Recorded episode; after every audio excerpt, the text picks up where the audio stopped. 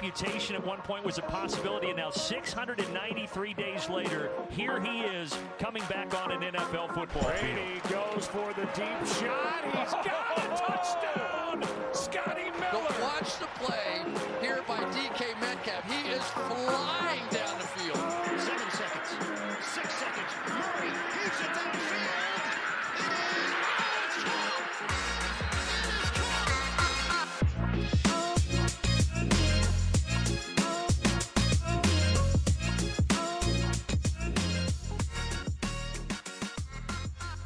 Welkom allemaal bij een nieuwe aflevering van de Sport Amerika NFL podcast. We zijn er bijna, we zijn er bijna nog twee dagen en Super Bowl 58 kan echt beginnen in Las Vegas, Nevada, Sin City. Welke zonde zullen we komende zondag allemaal te zien krijgen? Het is eigenlijk maandagnacht natuurlijk, om half één s'nachts beginnen we eraan. Maar vooraleer we dat doen, gaan we de wedstrijd uiteraard uitgebreid fileren. Ik doe dat gelukkig niet alleen, het zou maar een heel saaie podcast zijn anders, maar ik heb twee Sport Amerika corifeeën bij mij in de digitale studio. En dat zijn Julian Ubachs Hey, goeiedag. en Chris van Dijk. Hoi. Zeg je nou eigenlijk dat we oud zijn?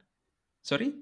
Je zegt nou eigenlijk dat we oud zijn met Corifeeën? Ehm, ja, dat, Ja, jij, interpreteert dat op die manier, Julian. Eh, Ja, ik zie ook al een beetje, ik, ik zie al een beetje grijs tegenwoordig ook in mijn baard. Het is een beetje, ja, ik ga Brett Favre achterna, denk ik.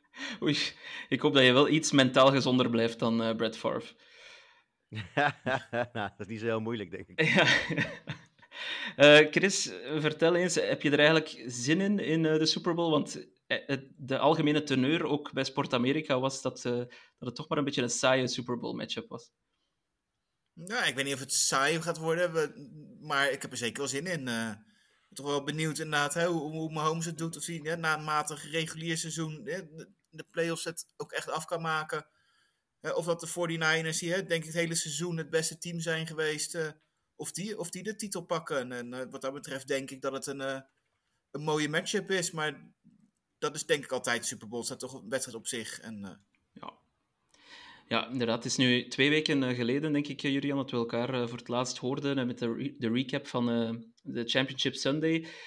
Toen zat je er nog niet echt lekker in in deze Super Bowl matchup. Is jouw excitement eh gaandeweg toch wat gegroeid? Ehm, nou, ik moet wel zeggen, ik heb minder ehm Super Bowl content ge, zeg dat, geconsumeerd dan ik in normale jaren of andere jaren wel heb gedaan. Het toeleven naar is eh, eh, anders. Maar dat komt ook natuurlijk omdat wij de afgelopen twee decennia zijn verwend. Dat we natuurlijk meermaals onze eigen, ons eigen team konden aanmoedigen. Dan Ja. je uiteindelijk ook al wat meer. Eh, maar goed, ja, we hadden het over gehad. Chief storylines zijn natuurlijk een beetje uitgemolken. Dus daar had ik ook niet zo heel veel zin in om al die interviews nog een keer te gaan kijken. Ik moet wel zeggen, matchup-wise, wat Chris al zegt, de Niners als, ja, ik denk over het hele seizoen gezien, het beste team. Ehm, ik had Lions leuker gevonden als, als team in de Super Bowl. Ik denk wel dat het voor de Super Bowl zelf goed is dat het eh, San Francisco geworden is eh, tegenover de Chiefs. Ja. Ja, ik ben dus toch ook... eh, ik moet zeggen, het is zeker deze week is bij mij toch stilaan echt gegroeid. De, de zin in deze wedstrijd. Ik ja, kijk er toch, toch weer naar uit. En ik denk inderdaad dat het best wel close kan worden. We zullen het straks zien, ook in onze voorspellingen. Eh, volgens mij hebben we allemaal eh, vrij, vrij close wedstrijden of vrij close uitslagen. Eén score zie ik nu al. Ik ga nog niet verklappen eh, in, welk, eh, in welke richting dat we gaan. Maar ik zie wel allemaal één score verschil. Dus op dat vlak mogen we wel hopen op een, op een zeer spannende wedstrijd.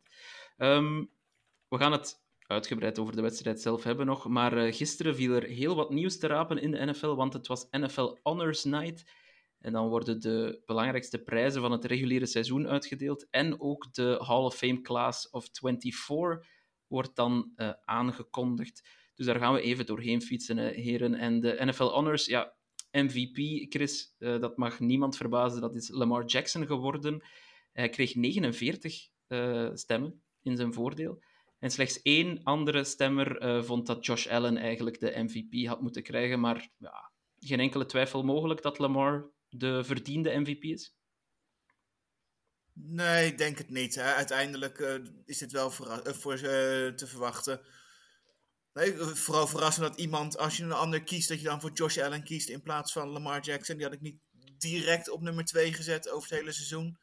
En dan zou ik toch eerder misschien wel in, in, in San Francisco kijken als het beste team over het hele seizoen. Ja. Eh, maar goed, hè, ik denk inderdaad uh, dat je daar naar de aanval kijkt. Dat er zoveel kandidaten zijn die daar, die, een belangrijke rol spelen. En ja, die, die, die kwaliteit hebben. De, de, nine, of de, de Ravens een stuk minder. Dus wat dat betreft voor, mij Lamar Jackson uh, terechte MVP. Ja. Wat wel een verrassing was, Jurian, was de Comeback Player of the Year. Ik denk eigenlijk niet dat heel veel mensen die zagen aankondigen, maar dat is, zagen aankomen. Maar dat is Joe Flacco geworden. En dus niet Damar Hamlin. ja, was jij daar verbaasd over? Verbaasd wel. Uh, ik had inderdaad verwacht dat Damar Hamlin uh, de typische Amerikaanse feel-good story uh, zou afmaken met Comeback Player of the Year. Ik vind het een terechte uitslag, laat ik daar duidelijk over ja. zijn. kijk, het is even hard om het zo te zeggen, maar wat Damar Hamlin heeft gepresteerd, hebben eigenlijk vooral de medische medewerkers gepresteerd die hem opgelapt hebben op het veld en in het ziekenhuis uiteindelijk weer. En met zijn recovery proces en zo. Natuurlijk is het knap dat hij het weer redt tot aan het veld, maar uiteindelijk heeft hij daar niet per se meer iets toegevoegd wat een andere speler in die selectie niet had kunnen toevoegen. Nee. Flecko is van zijn bank afgekomen om de Cleveland Browns naar de playoffs te brengen. Ja, dat vind ik gewoon als je kijkt naar de prestatie, de sportprestatie wel te verstaan van beide heren, dan vind ik Flecko een terechte winnaar van die award. Nou, je de sportprestatie gewoon weg kan laten. Ik denk dat het sowieso knapper is om uh, de Browns naar de playoffs te leiden dan op te staan uit de dood. Dat, uh... dus, uh... ja, dat, dat zijn jouw woorden.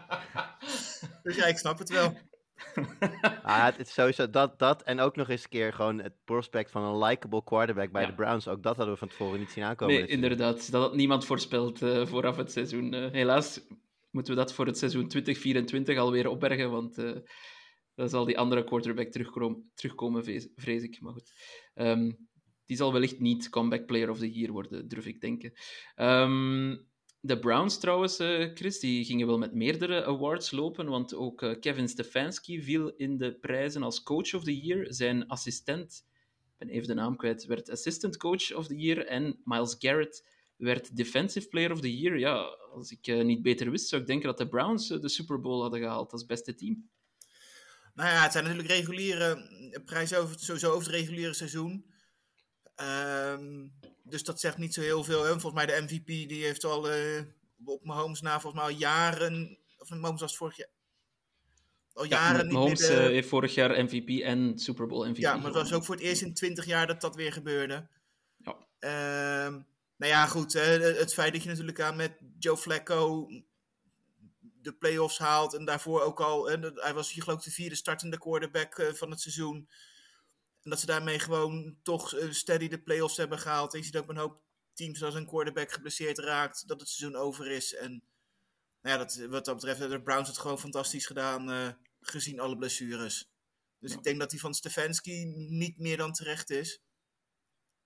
En alleen Miles ja. Garrett kan je over twisten of TJ Watt niet qua cijfers een beter seizoen had gehad. En of die, die hem niet had verdiend. Maar dat, uh, wat dat betreft ja. uh, kan ik met Garrett ook op zich wel leven hoor. Ja, als je kijkt naar Miles Garrett, uh, Julian, had jij eerder TJ Watt verwacht? Of toch gewoon een verdiende winnaar? Het is een eerste, geloof ik, voor Garrett. ja, vooropgesteld dat beide een verdiende winnaar hadden zijn, zouden zijn geweest. Uh, ik vind het lastige. Ik denk als ik geld had moeten inzetten en ik had naar hun stats gekeken, want dat is dan wat je doet aan het einde van het seizoen. Dan denk ik dat ik TJ Watt had gezegd, omdat hij een betere statline heeft. Tegelijkertijd uh, is het ook, als je dan naar Miles Garrett kijkt en ook naar TJ Watt kijkt, dan ja, ja, wat ik zeg, Garrett vind ik een net zo terechte winnaar. Ik denk dat hij onmisbaar is geweest ook in de playoff effort van, uh, of om daar te komen van de Browns. Um, ja, ik vind het lastig. Ik vind toch, als je kijkt naar het aantal seks van een TJ Watt, die daar toch echt wel flink in voorloopt, uh, alles gespeeld heeft, waar Miles Garrett één wedstrijd heeft gemist.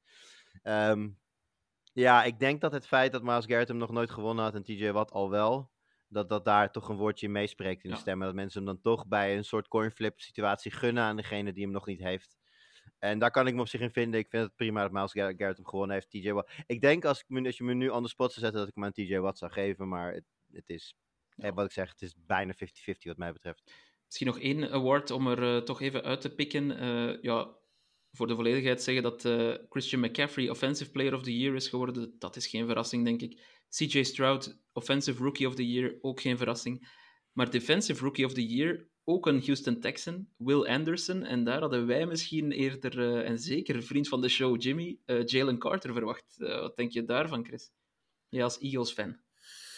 Nou, ik denk dat dat uiteindelijk gewoon eh, het verhaal is eh, wat natuurlijk bij veel stemmers uiteindelijk overheerst. En als je naar de eerste elf weken van het seizoen kijkt, hè, dat, dat Carter een uh, terechte winnaar zou zijn en een straatlengte voor stond. Alleen ja, dat de implosie van de, van de Eagles, uh, dat hem dat zwaar aange uiteindelijk toch een rol speelt. En dat mensen dan toch voor het, het mooie verhaal van de Texans kiezen en dat ze op Will Anderson stemmen in dit geval. Uh, maar goed, ik denk dat het niet allemaal niet, uh, niet ver uit elkaar ligt. En uh, ik moet ook heel eerlijk zeggen dat dit soort prijzen, ja, het is leuk voor hun, maar voor de rest zegt het ook niet zo superveel. Nee, maar ik denk wel dat ze later down the line gaan ze er wel een beter contract mee versieren, denk ik, met zo'n prijs. Dus uh, ik denk dat er wel ergens waarde in zit. Maar, en, en vooral, ja, de Eagles hadden dan misschien toch nog een troostpuntje gehad en nu, nu hebben ze niets. Zeg maar, Het was wel mooi dat uh, Kobe Turner van de Rams net zoveel first place votes heeft gekregen als Jalen Carter. Ja. Die hadden er allebei 14 en uh, Will Anderson had er dan 16 uh, first place votes voor de duidelijkheid. Um, met, je, de, bij, de, bij Defensive Rookie of the Year werd er heel veel gesproken over inderdaad Jalen Carter, over Will Anderson, Devin Witherspoon van, de, van de Seahawks werd ook wel veel genoemd. Kan, kan in mijn bubbel liggen, kan in mijn beleving liggen, maar ik heb het, ik heb het idee dat Kobe, Kobe Turner toch een beetje onder de radar ja. heeft gespeeld, om het zo maar even te zeggen. Misschien natuurlijk ook omdat hij uh, in, een, in een defensive uh, front staat met Aaron Donald, waar, waar, natuurlijk de aandacht al heel snel naar een Aaron Donald gaat.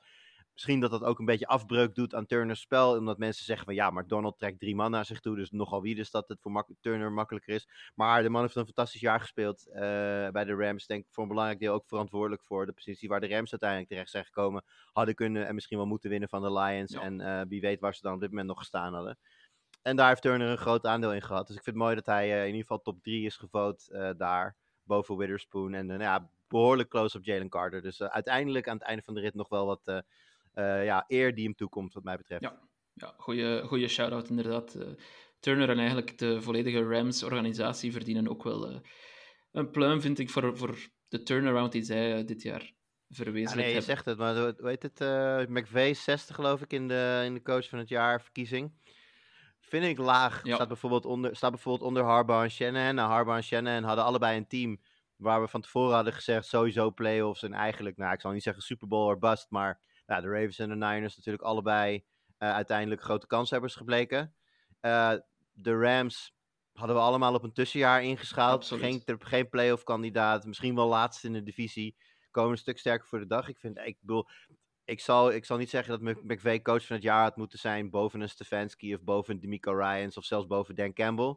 Maar met waar we de Rams hadden verwacht, had ik hem nou, misschien wel boven Dan Campbell, want de Lions hadden we eigenlijk ook best wel goed verwacht. En um, ja, je, je breng, zijn Rams brengen naar een plek waar ze hadden kunnen winnen van, van de Lions in de playoffs. Ik weet wel dat dit meer gaat over, de, over het regular season hoor, maar ja, ik weet niet. Ik, uh, ik vind McVay laag wat dat betreft. Ik denk dat daar, meer, uh, dat daar wel wat meer credit had, uh, had kunnen zijn. Ja, hij draagt misschien ook nog zijn geschiedenis mee. Hij heeft het ook al in zijn, een keer ja, gewonnen. Ja. Wordt als een, ja, als een boy genius of man genius ondertussen beschouwd. Um, dus misschien krijgt hij daardoor wel wat, ja, wat minder krediet dan hij eigenlijk zou verdienen. Um, ik zei het al, gisteren werd ook de Hall of Fame-class uh, bekendgemaakt. Ik ga even uh, snel door alle namen heen. Uh, Dwight Freeney, linebacker bij de, vooral de Colts, bij verschillende ploegen, maar vooral de Colts. Devin Hester, wide receiver, maar vooral een return specialist bij de Bears. Andre Johnson, een wide receiver van de Texans. En dan nog vier verdedigers. Julius Peppers, bekend van zowel de Panthers als de Bears als de Packers. Patrick Willis, uh, linebacker bij de 49ers geweest. Dat is wel interessant. Die staan nu in de playoffs. Uh, Randy Gradishar, zijn laatste jaar denk ik dat hij kon uh, in de Hall of Fame komen. Het is hem gelukt, linebacker van de Broncos. En dan Steve McMichael, een defensive tackle van de Bears. Jurian, wel, is er daar een naam of, of meerdere namen waarvan jij zegt, ah leuk, die die gun ik het, zijn Hall of Fame uh, selectie. Uh, ik gun het ze sowieso allemaal, maar ik vind het vooral erg leuk dat Devin Hester er nu ja. in staat. Volgens mij hebben we het hier vorig jaar ook over gehad, toen had hij het net niet gehaald. En toen hadden we het er ook over dat we eigenlijk allemaal wel vonden dat hij daar wel in thuis hoorde. Kijk, het is natuurlijk een speler die misschien puur op stats, zeker als je de returns weg zou denken, uh, ja, niet op het gelijke voet staat met heel veel position players die de hal hebben gehaald. Maar ja, alleen al die opening kick-off return Kijk, als je kijkt naar wat, wat, waar staat een Hall of Fame voor, dan heb je het over historie. Dan heb je het over momenten die je nooit meer gaat vergeten bij die spelers. En hè, de Hall of Fame spelers zijn over het algemeen goed voor dat soort momenten. ja, eh, Devin Hester is wat mij betreft goed voor top 3, top 5 moment all-time in Super Bowl eh, geschiedenis.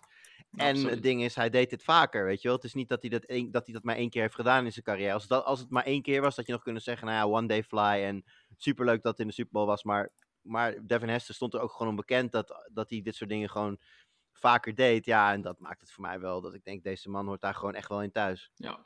Dus ik ben blij dat hij er nu in staat. Ja, en eh, ja, een special team eh, specialist, ik maar zeggen, die in de Hall of Fame komt, dat is eh, goed nieuws voor, voor ons als fans van Matthew Slater bijvoorbeeld, dat hij dat hij misschien ook een kans maakt om, om in de Hall of Fame te komen als, als Ja, denk special team Vraag specialist. ik me af hoor.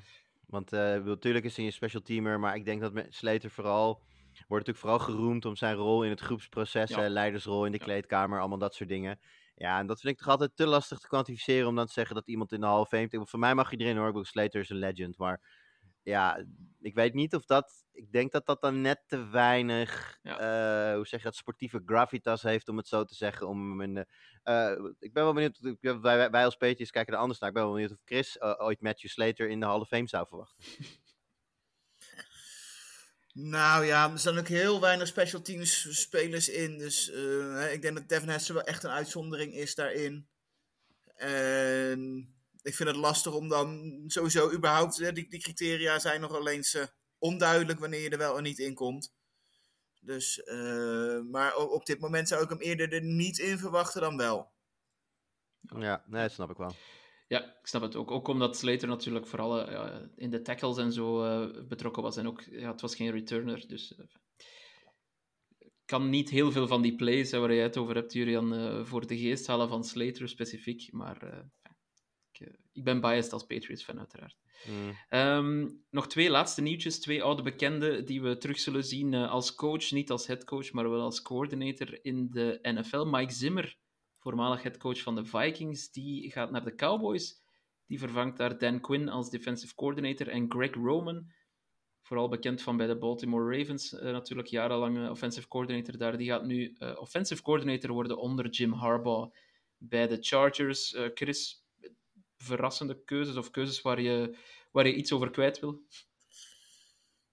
Nee, eigenlijk niet. Ik denk dat het slim is hè, dat je, je ziet dat teams toch wel voor ervaring kiezen. En dat toch hè, wat, wat- vaker zie dat mensen die toch wel headcoach ervaring hebben gehad, dat die toch weer terugkeren in een coördinatorsrol. En, hè, dat lijkt mij verstandig. Hè, als je, zeker als je niet de, het talent in huis hebt of op het oog hebt.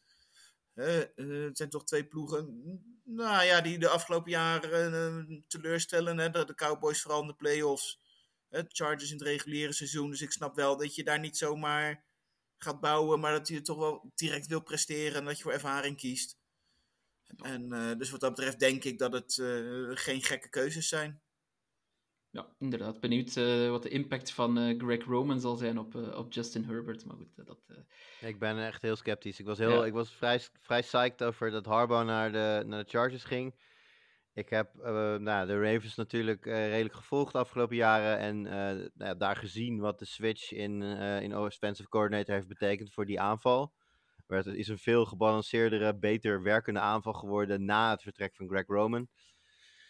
Nou, Herbert is een heel andere quarterback dan Jackson. Dus wellicht dat dat systeem, dat het, het beschikbare materiaal daar beter bij aansluit. eh, bij wat hij van plan is. Nou, de headcoach is natuurlijk ook eh, anders. Althans, dezelfde achternaam, dat dan weer wel. Maar ehm, ja, ik weet niet man. Eh, ik, eh, ik, ben niet, ik ben niet heel erg... ha- Ik moest Zimmer naar de... Zimmer als DC, dat vind ik een prima keuze. Dat, dat snap ik goed. Ja. Maar nu op dit moment Greg Roman als offensive coach halen voor een team dat niet lekker liep. Dat, waar je eigenlijk een heel, een heel nieuwe start mee wil gaan maken. Ehm, ja, ik, ze mogen me overtuigen. Ja, Ik, ik heb vooral met, met Roman wil ik nog wel het voordeel van de twijfel geven. Omdat ik ook wel vind dat de Ravens de afgelopen jaren heel veel receivers weggedaan hebben zonder hem iets aan versterking of iets vergelijkbaar materiaal te geven. En dat daar nu en juist dit seizoen toch wel een verandering in bij is gekomen met Zay Flowers. Dat ze eindelijk een, een betrouwbare receiver hebben die, die Roman eigenlijk niet gehad heeft. En ook daar zag je ook hè, dat op het moment dat, dat Lamar wegviel, hè, dat ze eigenlijk ook nog wel op een stabiel niveau bleven. En misschien net de playoffs niet gehaald, maar ik ben benieuwd eh, hoe die gaat Nou, doen. maar als je kijkt, als je kijkt wat, wat, wat Roman onder zijn hoede heeft gehad. Hij was natuurlijk, eh, back in the day was hij natuurlijk bij eh, de, was hij offensive coordinator bij de ehm 49ers toen Kaepernick daar quarterback was. Eh, nou, da- daar heeft, toen heeft, tussendoor heeft hij een blauwe maandag bij de Bills gezeten. Dat duurde niet heel lang, ik geloof iets meer dan een jaar. En, eh, of niet eens. En eh, daarna naar de Ravens, waar hij natuurlijk voor het grootste gedeelte met eh, Lamar Jackson heeft gewerkt. Dus het is, een, het is iemand die eh, vanuit Kaepernick en vanuit Jackson heel erg gewend is om met een mobiele quarterback Ja. te werken. De tijd bij de Bills was denk ik nog net voordat Allen daar was. Misschien Tyrod Taylor, hè? Ook Tyrod een, Taylor, ja, ook een inderdaad. mobiele Nee, dat is- quarterback. Ja. Dus voor hem is, is Herbert echt een standbeeld. Dus ja, ik, ik, ik vind die match met wat hij tot nu toe heeft gedaan en wat voor offenses hij gezeten heeft, vind ik niet per se meteen logisch. Mhm, mhm. Dat, eh, Trouwens, eh, over de Chargers gesproken, eh één naam die mij nu ineens te, te binnen schiet, die mogelijk een Hall of Fame snub was, maar ik ga het aan jullie vragen. Antonio Gates, zo, een legendarische tight end. Of, eh, of behoort hij niet in de, in de Hall of Fame? Heeft natuurlijk geen Super Bowl gewonnen. Nou, ik denk dat hij er het dichtst bij zat van degene die het niet gehaald hebben. En eh, hij zal er wel een tijdje de tijd hebben. Ik denk dat hij, het zou me niks verbazen als hij het uiteindelijk wel gaat redden. Maar eh, ja, ben benieuwd. Er staat nog in heel veel categorieën, denk ik, bij de Chargers eh, aan, aan kop qua aantal receptions enzovoort. Nu, dat is op zich niet zo heel moeilijk, denk ik, in die franchise, maar goed. Alright, laat het ons over de belangrijkste wedstrijd zelf hebben, hè. De Super Bowl 58. Kansas City Chiefs zijn het eh, thuisteam tussen haakjes. Spelen tegen de San Francisco 49ers. Een rematch is dat van Super Bowl 54. Dat hebben we ook al tot in de treuren gehoord.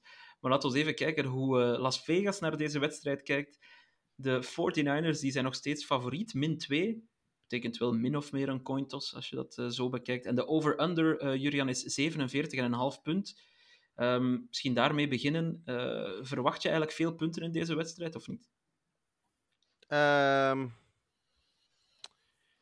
ja, wat is veel? Ik verwacht, ik verwacht eigenlijk dat we rond de over-under uit zullen komen. Dat is de meest zouteloze Ja. voorspelling die je kan doen natuurlijk. Dus ja, nee ja, ik, eh, ik weet niet, we- we zullen straks bij de, bij de voorspellingen komen. Maar volgens mij is mijn over-under letterlijk, eh, wat is het? Acht, nee, Nee, je eh, zit- je zit iets nee, hoger, je zit iets hoger, Ik zit ja. er ruim boven. Ja, Ja, oké, nou dan verwacht ik toch wel meer punten dan dat. Kijk aan. Nee, dan, eh, nee dan, dan in dat geval pas ik bij deze mijn mening aan te zeggen, nee, ik verwacht zeker veel punten. We gaan ruim over de over-under. Ja. Ehm, ja, ik weet het niet. eh, Chris, een shootout met de Niners als eh, min 2 favoriet, lijkt je dat, eh, lijkt je dat correct? Of eh, denk je toch eerder een defensive battle te gaan zien? Nou ja, ik heb dus de redelijk ruim onder de, de, deze lijn eh, voorspeld.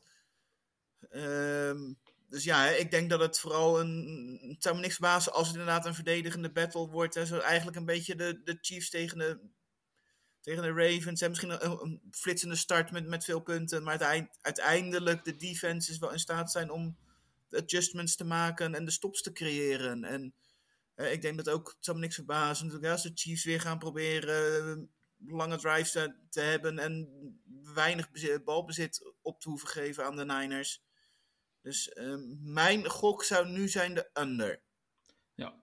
En ehm, wat, wat mij heel hard opvalt, eh, Julian, ik ben benieuwd hoe jij daar naar kijkt, maar als je, als je alle nieuwsoutlets volgt, en zowel in eh, Amerika zelf, maar ook in Europa, ehm, ja, een overweldigende meerderheid voorspelt de Chiefs als winnaar, en toch zit je met Las Vegas, die eigenlijk al van in het begin voor de 49ers gaan.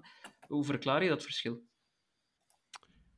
Ehm, ik verklaar dat verschil door dat iedereen, als je eh, deze teams nu naast elkaar legt en ook kijkt naar hoe ze het regular season hebben gespeeld tot aan hier, eh, dat iedereen eigenlijk zal concluderen dat de San Francisco 49ers het completere, betere en zeker eh, explosievere team zijn. En vooral dat kan zeker in de shootout natuurlijk nog wel eens verschil maken. Maar dat al die mensen ook hebben voorspeld dat bijvoorbeeld de Ravens zouden gaan Ja. winnen van de Chiefs. En of dat de Bills zouden gaan winnen van de Chiefs. Ja, en als je al twee keer nat bent gegaan op de Chiefs eh, niet callen. Ja, op een gegeven moment, eh, hoe, la- hoe vaak moet je het lesje dat je niet tegen Mahomes eh, moet gaan wedden. Hè, wat we hier al meerdere weken aanhalen. De, de- het type speler waar je gewoon beter geen weddenschappen tegen kunt afsluiten. Ja, Mahomes is, is de facto de man voor wie dat het meest geldt op dit moment in de NFL. En het is natuurlijk een, een, sport van een team van 53 man. Maar ja, zijn aanwezigheid is natuurlijk cruciaal. En eh, hoe ze het doen, doen ze het ook weer met Kelsey, die hè, een, een vintage performance neerlegde twee weken geleden. eh, maakt dat eh, ik ook denk dat ze gaan winnen en dan, daar komen allerlei dingen natuurlijk bij kijken. Wat ik nu zeg, maar bijvoorbeeld ook dat zij al zo vaak op deze plek hebben Ja. gestaan. Waar het voor de Niners ja, natuurlijk langer geleden is. Ze hebben natuurlijk wel eh playoff wedstrijden gespeeld eh, van enig belang. Maar ook weer niet echt. Want hè, toen het er echt om ging, raakte Purdy meteen geblesseerd. Moest Christian McCaffrey quarterback gaan spelen en noem het allemaal op. Dus Ja. het moment voor de Niners wat is, is, is zoveel groter op voorhand dan voor de Chiefs. Dat ja, op het moment dat zij rare fouten zouden maken in het eerste kwart, omdat ze gewoon jitters hebben, dan kan de wedstrijd bewijs van al afgelopen zijn. En ja, alleen de Chiefs zijn in die positie om zoiets te doen. Ja, inderdaad. Ik heb, ik heb ook de indruk, al- als ik ja, naar de beelden kijk en, en wat interviews en zo, dat de Chiefs toch op een of andere manier er relaxter uitzien en, en het zich allemaal ietsje minder aantrekken. Dat, het is een indruk, hè. Eh, We moeten het nog maar zien, maar je hebt dan ook de 49ers die toch wat, eh, wat beginnen mekkeren over hun trainingsveld, dat er niet goed bij ligt enzovoort. Eh, ja, misschien dat de druk wel, wel wat hoger ligt bij San Ja, Francisco. het, het verhaal is dat de Chiefs als thuisspelende ploeg hebben de facilities van de Raiders, geloof ik. Oké, En de Niners die zitten in, ik weet even niet uit mijn hoofd, maar een... eh, een een- universiteit een- een- waarschijnlijk? Of, Een ja. universiteit. Ik moet wel zeggen, wel een echt zeer recent gerenoveerd of nieuw gebouwd universiteitscomplex. Dus eh, er is weinig reden tot klagen in principe, behalve dan dus kennelijk het veld. Maar eh, dit schijnt overigens gewoon vrij normaal te zijn. hoor, Want de meeste stadions waar de Super Bowl gespeeld wordt, de meeste steden hebben natuurlijk maar één zo'n één, één setje facilities van een NFL-team. En het andere team zit dan meestal bij een eh, lokaal eh, uni- universiteit. Wat, nou ja, goed, dat weten we natuurlijk allemaal. Dat is in Amerika bijna op hetzelfde niveau als NFL. Dus Ja. daar is over, dat is niet dat daar nou ineens een rel in zit of zo. Ehm, ja, Chris, je, zei het al, eh, we krijgen misschien een flitsende start van de wedstrijd. En inderdaad, de Chiefs staan zeker dit seizoen en ook in de playoffs bekend om, om heel snel te starten, vaak met de perfecte drive die meteen een touchdown oplevert. Ehm, het was tegen de Ravens ook het geval, volgens mij. Eh, in, in die zin denk je dat, ehm, stel dat ze de tos winnen, denk je dat ze de bal eh, gaan vragen, zoals de, Lions dat, eh, zoals de Packers sorry, dat ook deden eerder in de playoffs?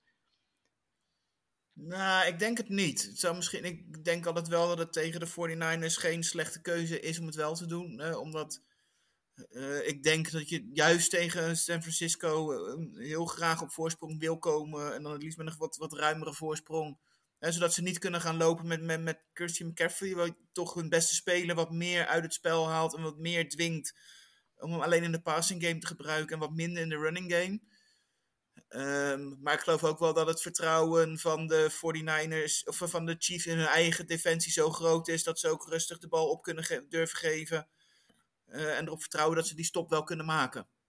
Ja, over de defense gesproken, we zullen eh, even naar het eh, lijstje geblesseerden kijken. Eh Jurian, bij de Chiefs zie ik geen enkele verdediger op het injury report. We missen natuurlijk ehm, Charles O'Menihue, die staat op IR, maar dat was vorige week ook al het geval. Maar als ik naar de blessures kijk, dan heb ik Rashee Rice, questionable. Jarek McKinnon, die kwam terug van blessure, maar is opnieuw questionable, zou wellicht opnieuw niet kunnen spelen. En ook eh, Clyde Edwards-Hilaire is ziek. En dan natuurlijk eh, Joe Tooney, de, right guard, de left guard, sorry, die ehm, heeft niet getraind gisteren en die is wellicht oud. Allemaal offensieve spelers. Eh, wie van die mannen zou het grootste verlies zijn voor de Chiefs? Nou ja, ik, ik weet niet of ze het nu zelf nog zien als een verlies. Maar als Joe Tooney niet speelt, is dat wel een ding. Eh, ik denk alleen dat ze het nu zelf, als hij wel zou spelen, meer zien als een soort van gevonden speler. Want ik denk eigenlijk dat ze er zelf van uitgaan dat, eh dat Tooney niet speelt. Ja. Eh, en die Reed heeft dat ook min of meer al bevestigd. door te zeggen dat hij niet zou wedden op, eh op Tooney die speelt.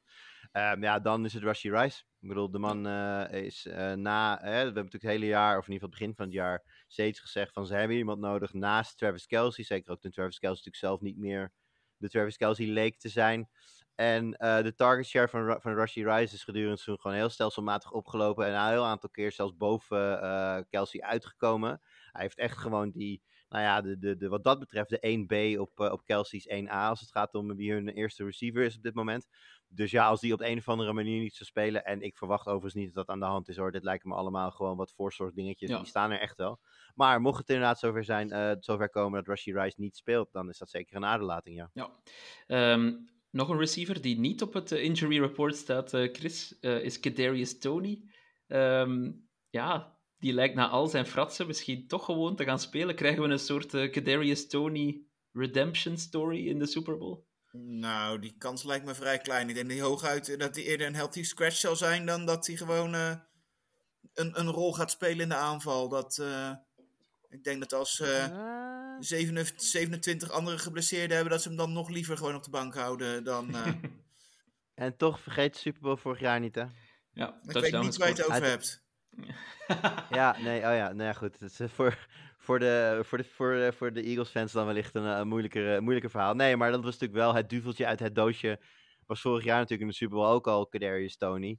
Ehm, ik moet zeggen, ik sluit me aan bij Chris hoor. Ik eh, verwacht eigenlijk gezien alle problemen die hij heeft met zijn handen en, en, en zijn line-up en weet ik het wat allemaal.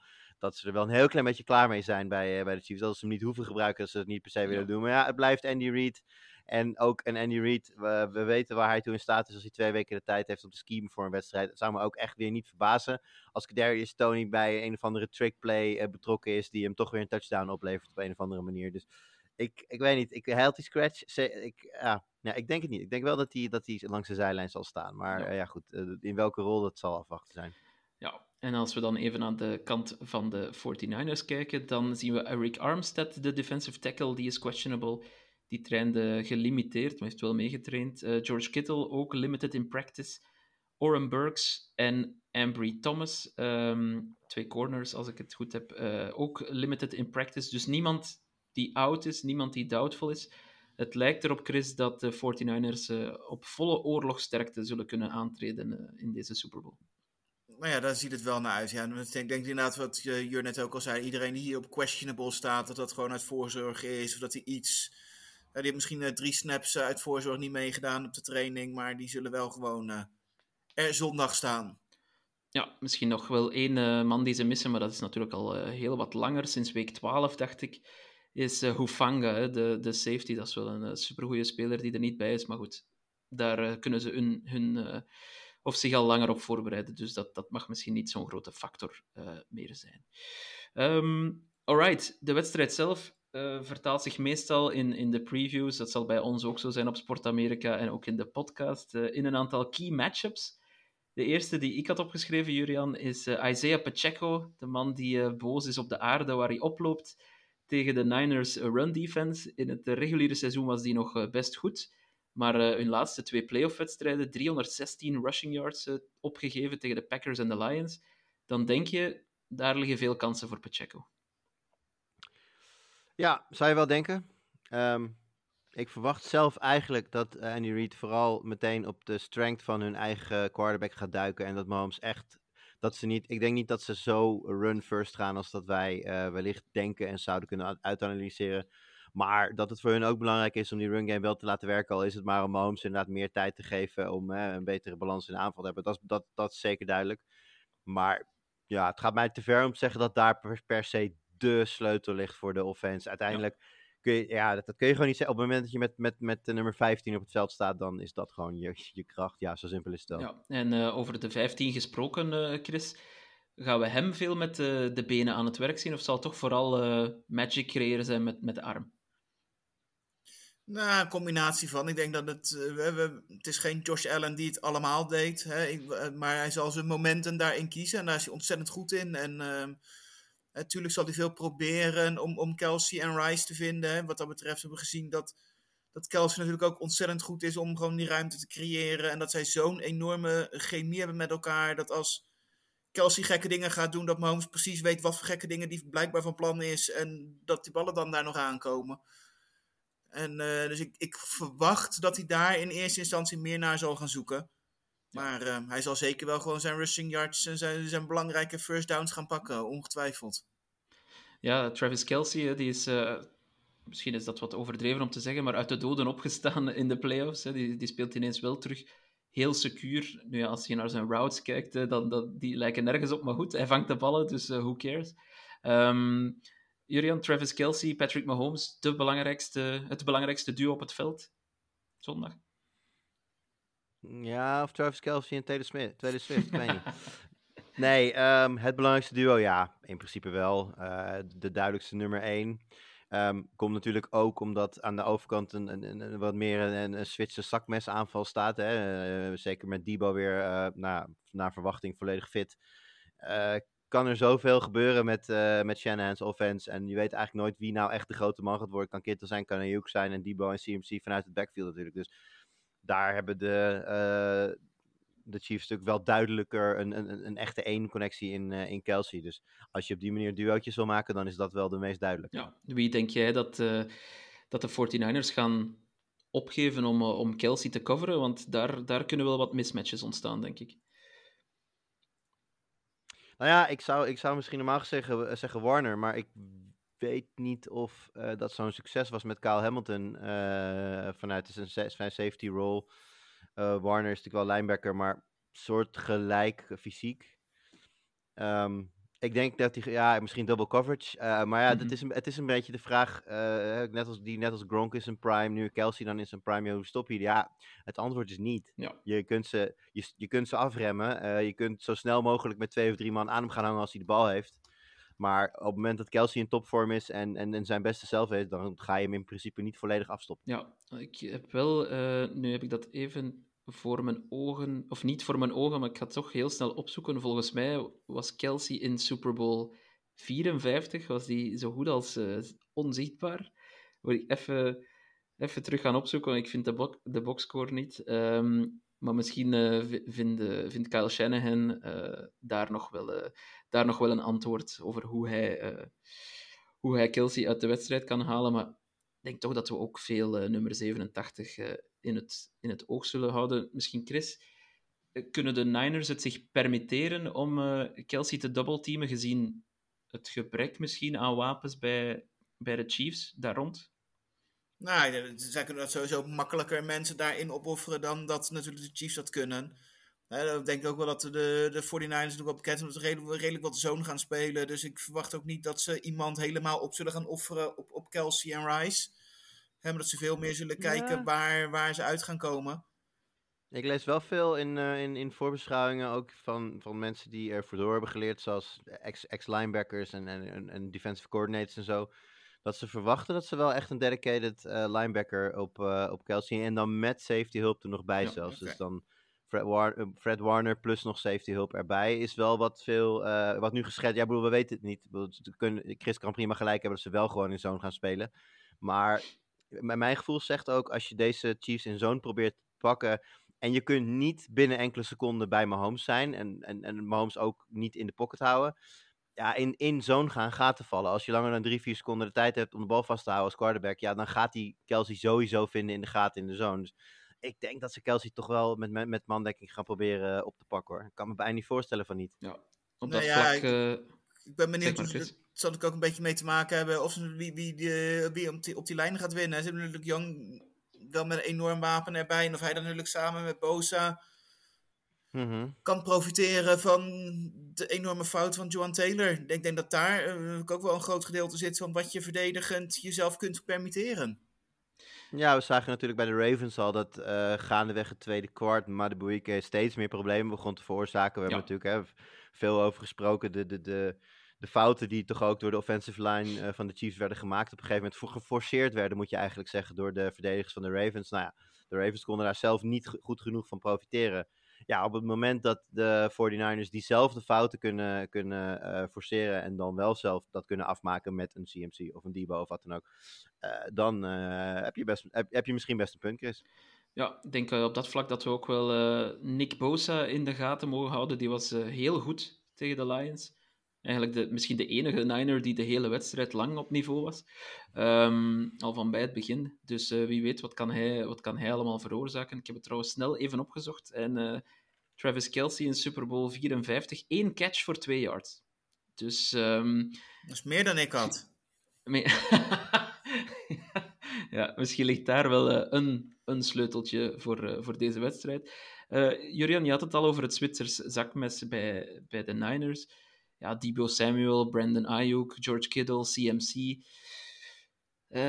de Chiefs defense is geroemd al heel het seizoen maken ze, ja, of blijven ze overeind tegen, de, tegen ja, al deze wapens? Zijn er toch wel heel veel? Um, ja, lastig. Uh, het, is, het, is een, het flinke test. Kijk, ze hebben zich tot nu toe keer op keer bewezen dat ze gewoon een hele goede defensive unit zijn. Ik heb echt genoten van de All-22-camera's, ook tegen de Ravens, waarbij je nou ja, Lamar echt tijd zag pakken met, met, met, door, door te, Lamar kan natuurlijk fantastisch bewegen in de pocket, om de pocket. Maar je zag gewoon die vier mensen die diep aan het rennen waren en alles aan het proberen waren om vrij te komen. Je had continu een chief uh, achter hen aan en die bleef continu binnen één à maximaal twee meter. Ja, dat zijn geen windows waarin, uh, waarin je een bal kan gooien. Ja, als Lamar Jackson dat niet lukt, dan is het natuurlijk de vraag of Brock Purdy dat dan wel gaat kunnen. Hè, zeker als de pressure op een gegeven moment naartoe gaat nemen. Dus het wordt een hele interessante test. Um, ja, ik, ik verwacht wel iets van de Niners offense. Ik denk ook dat, hè, wat ik zeg, waar dat voor Andy Reid, we zeggen altijd Andy Reid met twee weken voorbereidingstijd is heel gevaarlijk. Nou, ik denk dat Shanahan met zijn uh, coaching staff uh, ook met twee, uh, met twee weken voorbereidingstijd het een en ander kan gaan schemen met, met de CMC's en de Debo's. Dus daar, daar zal vast iets mee gebeuren. Ik denk alleen wel dat het voor de Niners belangrijker wordt dan voor de Chiefs dat die schemes gaan werken. Ja. Kijk, de Chiefs, weet je, als, als zeg maar de voorbereiding wegvalt en het komt aan op de spelers op het veld, op hun inzicht, op, hè, op dat zij de wedstrijd met hun eigen skill en ervaring moeten gaan redden, dan hebben de Chiefs gewoon meer ervaring. Uh, ik, daar, daar, daar is meer om op terug te vallen. Op het moment dat je als, als uh, San Francisco moet gezegd van oké, okay, Brock, het is nu aan jou, uh, verzin maar wat, uh, trek ons hieruit. Ja, dan is Brock Purdy, en we hebben het er vaker over gehad, de man verdient meer credit dan dat hij in ieder geval van ons over het algemeen krijgt. Ja, dan, als het, als het zo'n soort wedstrijd wordt, dan heb ik gewoon meer vertrouwen in mijn homes dan in, uh, dan in Purdy. Maar goed, om jouw vraag te beantwoorden, ik denk zeker dat, dat de Niners iets gaan doen. Dus dat je, je vraag was, blijft de Chiefs defense overeind? Nou, tot op zekere hoogte denk ik van niet. Ja. Uh, ja, de, wat je ook zegt, hè, Mahomes, misschien wel de beste improvisator uh, in de hele NFL, misschien wel in de geschiedenis van de NFL. Um, dus je, je, mag hem wel wat vertrouwen, denk ik. Chris, um, de Ravens twee weken terug, die weigerden eigenlijk gebruik te maken van de matige run defense die de Chiefs op papier althans hebben. ze hebben ook geen goede run defense gehad, statistisch gezien, in het hele reguliere seizoen. Ravens hebben daar geen gebruik van gemaakt. Gaan we de Niners wel veel meer uh, met de bal zien lopen en dan vooral CMC natuurlijk? Nou, ik denk dat dat zeker in het begin wel het, het, grootste gedeelte van het plan zal zijn. Hè? Dat, dat zou echt moeten werken. Inderdaad, wil je een kans hebben, wil je inderdaad ervoor kunnen zorgen hè, dat ze niet uh, de ruimte hebben om te dubbelteamen in die verdediging of, of die safeties. Hè, echt die ruimte te geven om mee te kijken. Dus uh, ja, dat, dat zal wel belangrijk worden. Maar goed, ik denk dat de, de, de Chiefs wel een behoorlijke defensive line hebben. En ik vind de offensive line op Trent Williams na is wel wat minder bij de, bij de ja. 49ers. Zeker, zeker. Dus uh, kunnen, kunnen die de gaten, de gaten trekken. En ik denk dat ook hier uh, echt wel een hele grote sleutel gaat liggen van wat kun je aanvallend en wat kun je, en wat, wat kun je verdedigend. Ja. Ja, dat was eigenlijk de laatste key matchup die ik had opgeschreven. Uh, ook uh, Jurian, de, de O-line van de uh, Niners tegen de pass rush van de Chiefs. Daar heb ik toch de indruk dat de pass rush van de Chiefs er toch wat sterker uitziet, althans op papier ook. Um, ja, en als je dan kijkt naar Brock Purdy, hoe, hoe hij presteert onder grote druk, dan is dat niet altijd fantastisch geweest. Dus daar ligt misschien ook wel een sleutel hè, voor de Chiefs. Nee, absoluut. Ik denk dat uh, als er uh, aan, aan beide kanten veel druk gegeven wordt, dan, dan stijgt de winkans van de Chiefs. Zo simpel is het wel. Uh, natuurlijk hebben uh, de Niners ook wel wapens waarbij je niet per se hele goede lineplay nodig hebt. Hè? Snelle passes, dump-offs in de flat. Ja, in principe iedere keer dat je de bal in de handen van CMC gooit, dan kan er een grote play achteraan komen. Dus dat, dat, dat weet je. Dan zijn de Chiefs wel echt een hele goede tackling ploeg. Dus dat, dat hoeft ja. niet per se ook zo te zijn. Maar ik denk eigenlijk dat, dat, je, dat je vooral, dat Chris zegt net van het is de vraag of ze gaten kunnen trekken. Nou ja, ik denk dat ze best wat North-South running willen doen. Maar ik denk niet dat daar het gameplan van, uh, van de Niners naartoe gaat. Ik denk dat je ze heel veel naar buiten ziet gaan. Ik denk ook dat ze dat willen, omdat op het moment dat jij uh, de corners en eventueel safety van de Chiefs meer naar, naar je toe kan halen ja, daar zouden eventueel uh, de, de gaten kunnen vallen voor Ayuk, Kittle, maar ook voor Debo. Uh, mismatches, uh, gemiste coverages. Ja, dat, die kans vergroot je op het moment dat je de ruimte achter de verdediging natuurlijk groter maakt. Als die, dus als die meer terug gaan zakken, ja, dan zullen ze de easy yards gaan pakken met CMC. Dus ze zullen de Chiefs, ja, het klinkt een enorm open deur, maar ze, gaan, ze zullen kijken hoe ze staan en kijken waar ze ze pijn kunnen doen. Dat, ja. Ze kunnen, ze kunnen het zich veroorloven om vrij reactief te spelen op basis van wat de Chiefs defense laat zien. Natuurlijk. Ja, uh, Steve Spagnolo staat bekend om heel wat uh, ja, te corner blitzen. Uh, Trent McDuffie, ik denk dat we, dat we die heel vaak gaan zien aan, langs de, langs de D-line. Dus inderdaad, het wordt, het wordt interessant om te zien of, of de Niners daar gebruik van kunnen maken en of Brock Purdy kalm Ja, kan blijven. leest. Ja, of je het kan lezen. Ja, want er wordt, al. Er wordt inderdaad heel veel gesproken over last-minute rotations, dat soort dingen. Eh, nooit weten wie er, wie er in coverage gaan droppen, waar de blitz vandaan komt. Dat, eh, ja, dat wordt een eh, flinke uitdaging voor, voor Brock Purdy inderdaad. Ja, en Chris, ik ga de vraag dan maar meteen stellen. Hè. Ehm, Brock Purdy, het is zijn eerste big dance, zeg maar. Vorig jaar natuurlijk zich geblesseerd, heel snel in de NFC Championship game.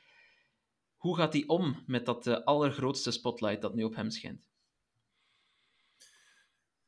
Ja, als we dat wisten, dan hadden we de uitslag wel makkelijker kunnen voorspellen. maar je mag niet elke vraag counteren, Chris. Zo zit het niet in elkaar. Dus, eh, eh, nee, ja, ehm, daar ben ik ook heel benieuwd naar. Kijk, ehm, hè, uiteindelijk hè, was natuurlijk de grote vraag altijd van hè, hoe gaan de 49ers om- ermee om als ze achterkomen. Nou, goed, we hebben tegen de Lions gezien dat ze die wedstrijd ook om kunnen draaien. Ehm, nou blijft nog altijd de vraag, hè, die, die diepe paas die via een helm in de handen van Ayuk komt, als dat gewoon een interceptie is. Hè, hebben we het dan niet over een hele andere wedstrijd vandaag?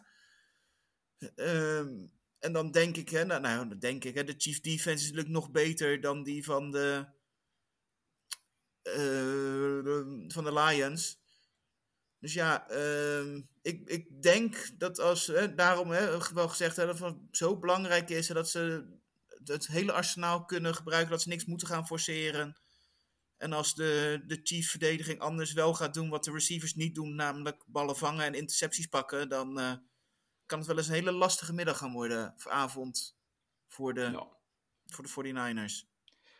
Ja, ehm, we hebben allemaal een one-score game eh, voorspeld. Daar komen we straks nog op, eh, Julian. In, dat, in die optiek, hoe belangrijk worden de kickers? Eh, we, spreken er niet heel vaak over, maar we hebben nu wel een heel ervaren kicker bij de Chiefs, Harrison Butker. Een rookie kicker bij de Niners, die al een paar keer gemist heeft trouwens eh, dit seizoen, eh, Jake Moody. Hoe belangrijk wordt hun rol in deze wedstrijd? Ehm, nou ja, ik hoop niet belangrijk, omdat het vaak dan fouten zijn die ja, dus belangrijk worden op het moment dat er moet gaan forceren. Kijk, waar je bang voor bent, is dat Butker een kick maakt die Moody niet maakt, waardoor later in de wedstrijd een Brock Purdy iets moet gaan forceren. En dan wordt het gevaarlijk tegen inderdaad hè, het team met misschien wel de beste eh, eh, pass coverage van de league. Ehm, ja, dus in die zin eh, denk ik dat je je heel veilig voelt als je Butker nu hebt in plaats van Moody. We hebben natuurlijk vorige week Moody, of twee weken geleden, Moody als inderdaad zien missen wat je zegt. Eh Butker eh, was eh, automatic as ever in een soort van eh, ja, eh, tweestrijd met eh, de GOAT. Aan de andere kant eh, eh, Justin Tucker en Butker die daar niet voor onderdeed. Ja, en, en in de andere halve finale gebeurde precies het omgekeerde. Namelijk eentje die miste, eentje die niet eens de kans kreeg om te kicken. Dus ja, dat is een groot verschil. En ehm, het, alles in de Super Bowl is belangrijk, dus ook de kickers. Dus daar een duidelijke edge voor de Chiefs. Ja, Chris, misschien nog één iets over de kickers. Eh voorgaande seizoenen zeiden we altijd, je kan de Chiefs niet kloppen met enkel field goals trappen. Als je nu kijkt naar het aantal punten dat de Chiefs eh, doorgaans op het bord zetten, moet je daar misschien wel iets anders over denken. Dus ik- vraag is een beetje, zijn de Chiefs te kloppen met enkel field goals in de Super Bowl? Nou ja, enkel field goals wordt, natuurlijk wel lastig, maar inderdaad, ik snap wat je punt hè. Het is la, hè. Weet je waar je vanuit gaat, hè? Ik ga er vanzelf vanuit dat het een laag score gaat worden en dat, dat field goals wel eens heel belangrijk kunnen gaan worden. Ehm, normaal zou ik eerder in dit seizoen eerder zeggen, je gaat de 49ers niet verslaan door alleen maar field goals te trappen. Hè? Dat je daar wel je touchdowns moet scoren om mee te gaan met dat aanvallende geweld. Ehm, dus ja, als het zo'n wedstrijd wordt dat de, de Chiefs te vaak voor, naar de field goal moeten gaan, ehm, dan is het wel een duidelijk voordeel voor de 49ers. Want eh, een low scoring game zie ik eerder de 49ers winnen. Ah, interessant. Ehm Julian, misschien de vraag die op ieders lippen brandt. Hoe vaak krijgen we Taylor Swift in beeld tijdens de Super Bowl?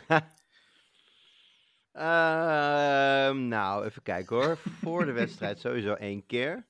Eh, dan nog een random shot tussendoor. Dan als Kelsey een touchdown vangt. Dan nog een keer tussendoor. Dan na de wedstrijd sowieso. Dus dat zijn er al vijf. Oh, tijdens Usher natuurlijk. Zes. Ehm, nou, ik zet hem dan denk ik. Ik wil ik vergeet er vast nog één. Over under 6,5. denk ik. Ga, En dan, ja, misschien ben ik dan nog wel ga, je- ga je erover, Chris, of, eh, of, Ik of ga kies je de under? Ehm, Ik denk dat voor de Chiefs-fan het te hopen is dat het de over wordt. Hè, want dat betekent dat we veel Kelsey gaan zien, dat de Chiefs op voorsprong staan en dat, dat ze hem gaan winnen. Ehm, Ja. Ik denk dat de, de grootste nachtmerrie voor iedereen die een hekel aan Taylor Swift in de NFL heeft, is dat het gewoon een game-winning drive gaat worden met vier passes op rij van eh, Mahomes op Kelsey. Inclusief Ja, touchdown. dan heb je dan, eh, vier keer Taylor Swift Ja, bij. absoluut. dan absoluut. komen we aan die 6,5 denk ik wel in die ene drive. ja. Ja, ja, nee, dan eh, gaat het inderdaad heel hard. Ja, voor iedereen die Taylor geen warm hart toedraagt, good luck zou ik zeggen tijdens de Super Bowl. Ik, eh, ik, heb er eigenlijk, ik heb er eigenlijk prima vrede mee. Ik heb het eh, een plaats kunnen geven. Van mij, van mij mag, ze, mag ze zo vaak in beeld komen als, eh, als ze zelf willen. Als maar niet Ehm, tijdens het moment dat ze net die, die paas van Mahomes richting Kelsey gaat, Ja. ze dan al naar, naar Taylor Swift gaan schakelen, dan wordt het misschien wat irritant. Sp- split screen, hè, Chris? Split screen. Eh, live reaction. Ehm, Ja, en ik denk dat we dat Julian- met Red Zone gaan krijgen. Dat we gewoon een apart Ja. beeldje gaan krijgen straks met alleen nog maar Taylor Swift. Dat je gewoon de hele wedstrijd Taylor Swift kan volgen wat, tijdens de wedstrijd. Swiftcam inderdaad, ja. Swiftcam, ja. De, de Octobox met dan zeven, zeven camerabeelden van Swift en één wedstrijd.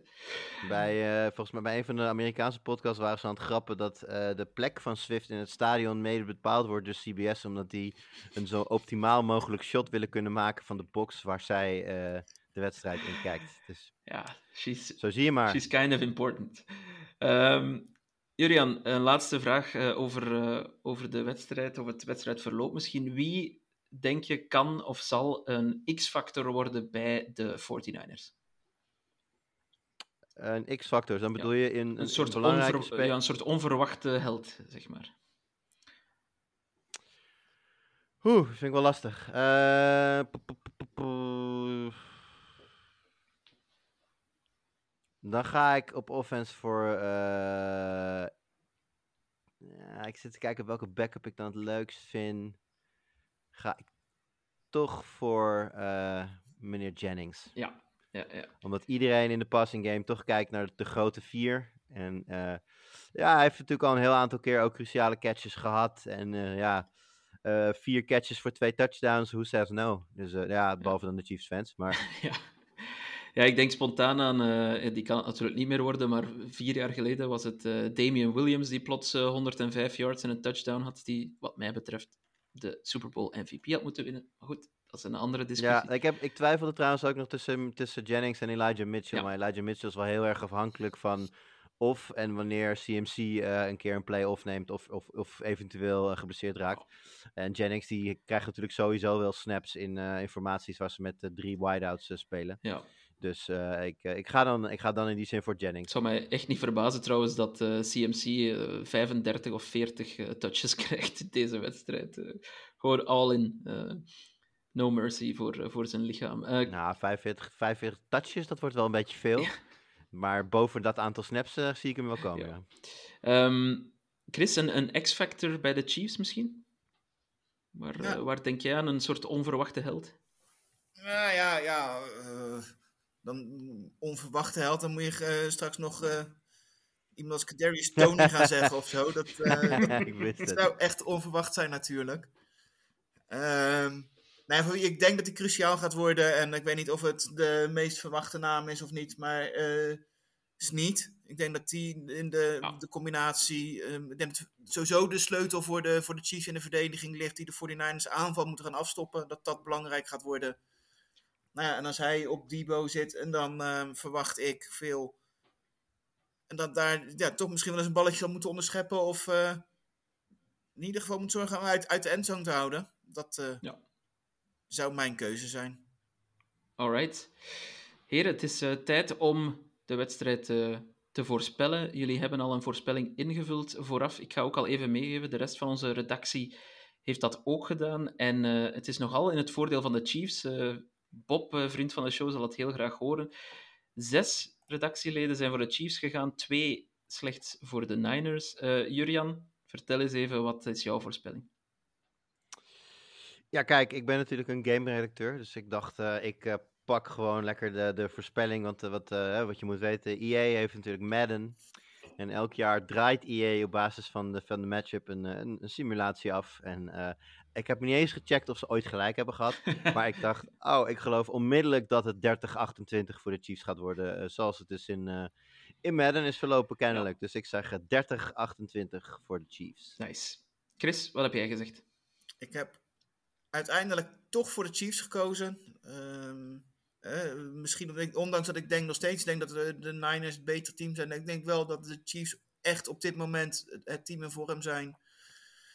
Eh, ze zijn de underdog natuurlijk officieel. Uh, Mahomes is 3 en 0 in, als underdog in de, in de playoffs. Dus ja, hij gaat hem gewoon winnen. En ik denk geen hoge score. Dus ik heb gezegd 21-17 in het voordeel van de Kansas City Chiefs. Alright. Ja, ik, ik heb eigenlijk twee weken lang eh, mezelf overtuigd ook om, eh, om voor de Chiefs te gaan, maar ik huiver een beetje als iedereen in één bepaalde richting denkt, dus ik eh, ga er toch maar tegenin. Wellicht tegen betere weten in, maar goed.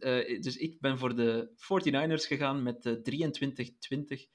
Een field goal verschil. Ik, ik, ja, denk eigenlijk wel dat, dat een field goal ergens het verschil gaat maken in deze wedstrijd. En eh, ja, ik denk dat de Niners eh, eindelijk hun eh, revanche beet gaan hebben. Het zou hun eerste Super Bowl sinds, wat is het, 29 jaar zijn, als ik het goed heb. Dus ze wachten er al wel een, al wel een tijdje op. Zelfs de Ehm, Cowboys hebben nog recent een Super Bowl gewonnen. Je gelooft het niet, hè? Ehm, de enige andere van de redactie trouwens die voor de Niners ging, was Arnold. Die heeft natuurlijk een zwak eh, voor de Niners. Al de rest eh, heeft de Chiefs gekozen. Ik ga even eens kijken. En enkel Jimmy, die gelooft echt wel in een blowout. 31-17 voor eh, de Chiefs. Dat, dat zou een stevige score zijn. we zullen het zien. En misschien nog een laatste vraag, heren. Wie moet dan ook de MVP worden? Wie is jullie Chiefs MVP, Jurien? Ja, het is wel heel saai om dan Patrick Mahomes te zeggen natuurlijk, hè. Ja. Ehm, ja, ik, ik denk Patrick Mahomes, maar goed, geef hem lekker aan Travis Kelsey, joh. Met dan een eh, extra ring die hij uit zijn zak gaat toveren voor eh, Taylor Swift. Daar kun je op wedden, Ja, overigens. ja. Eh, je kunt wedden of Travis Kelsey inderdaad Taylor Swift... Nee, je kunt wedden of een speler iemand ten huwelijk Ah, gaat vragen rond de Super Bowl. dus dat, Ja, dan gaat het de, zo... de rest van de mensen krijg je er gratis bij. Ja, gaat het zo random eh, Creed Humphrey zijn, de center, die eh, zijn, zijn onbekende vriendin ten huwelijk vraagt. Chris, eh, wie kies jij als Super Bowl MVP? Ja, als je zegt dat Chiefs winnen, dan kan het er maar één zijn. En dat wordt natuurlijk gewoon Patrick Mahomes. En eh dat tweede in de verkiezing wordt inderdaad gewoon Taylor Swift. Eh, als ik dan een Super Bowl MVP bij de Niners moet aanduiden, dan ga ik misschien niet voor de eh, quarterback. Wie weet krijgen we trouwens eh, Sam Darnold eh, nog te zien in deze wedstrijd. De enige quarterback van de zo geroemde class of 2018 die, eh, die al een Super Bowl heeft bereikt trouwens. Wie had dat voorspeld? Ja. Ehm, dan gaan we voor Christian McCaffrey eh, als eh, Ja, Super Bowl Tuurlijk ga je voor Christian McCaffrey. Inderdaad. En wat ook niks zou eh, verbazen, in deze wedstrijd zou het ook nog wel eens gewoon een, als de Chiefs winnen, een verdediger kunnen worden. Ja, misschien, inderdaad. Een Snead bijvoorbeeld, of, eh, of Chris Jones. Ja. Interceptie, Ja, pick six, zoiets, dan eh, kom je... Ja, nou ja, dat is natuurlijk wel op het moment dat. eh, Stel dat inderdaad het, het, het, hè, dat ze heel veel op de flat gaan gooien. Ja, een, een, een onderschepte bal die naar de flat ging, is vrijwel standaard een pick six. Zeker, Dus ja. Het is wat dat betreft eh, is het niet eens zo heel gek om daar, eh, om daar eh, op, te, op te speculeren. Ja. Heren, ehm, is er nog iets over deze Super Bowl dat we absoluut moeten vermelden in, eh, in deze uitzending? Gaan we Chesto missen? Volgens mij. Gaan we wie missen? Ah, Tiesto. Ja. Ah ja, juist. ja. Tiesto eh, heeft helaas moeten annuleren als Ja. in-house DJ of in-game Ja, wordt, DJ. wordt, overgenomen door, eh, wordt overgenomen door Cascade. Ehm, ja, het is mij niet helemaal duidelijk wat, wat nou de rol van die in-house DJ gaat zijn. eh, dus, dus dan is het lastig om aan te geven of we gaan missen. Kijk, het is natuurlijk jammer, met name voor Tiesto zelf en de, zijn familie. Want er is dus kennelijk een, een, no- een noodsituatie gaande in, eh, in de familie daar. Dus Eh, dat is eh, uiteraard belangrijker dan, dan sport of, of zelfs draaien bij de Super Bowl. Ja. Dus daar, dat is duidelijk. Nou ja, we gaan zien wat, wat DJ Cascade gaat, gaat doen. En dan, dat zal dan voor de komende jaren waarschijnlijk gemeengoed worden. Want het is weer een extra manier om een groot merk en een grote naam te verbinden aan de Super Bowl. Dus dat eh, exactly. zal vast vaker gaan gebeuren. Ja. Kijken jullie uit naar Usher? Nee. ik heb echt nog Nee, niemand ja, en gehoord die er naar uitkijkt. En voor de duidelijkheid, hè, ik heb helemaal niks tegen Usher. Ik ben, ik ben, eh, toen, ik, toen ik jong was, opa verteld, was Usher heel erg populair. Dus dat, eh, maar dat is ook een beetje het ding. Eh, vorig jaar deden ze dat natuurlijk ook, maar toen hadden ze een heel blik eh eh, hip-hop All-Stars opengetrokken. Wat tezamen, ja, gewoon een bepaalde, eh, bepaalde hip-hop cultuur, een bepaald tijdperk vertegenwoordigde. Ook wel vervlogen, maar wel iconisch. En Usher staat voor mij niet op datzelfde niveau. En ja, ik heb toch altijd wel een beetje de Super Bowl zou de allergrootste artiesten op aarde moeten hebben. Hè, de, de, de, de artiesten met de stadiontours en dat soort dingen. Eh, Taylor Swift zou een hele logische keuze Ja. zijn geweest. Nou weet, ik, nou weet ik toevallig dat zij dat zelf niet wil.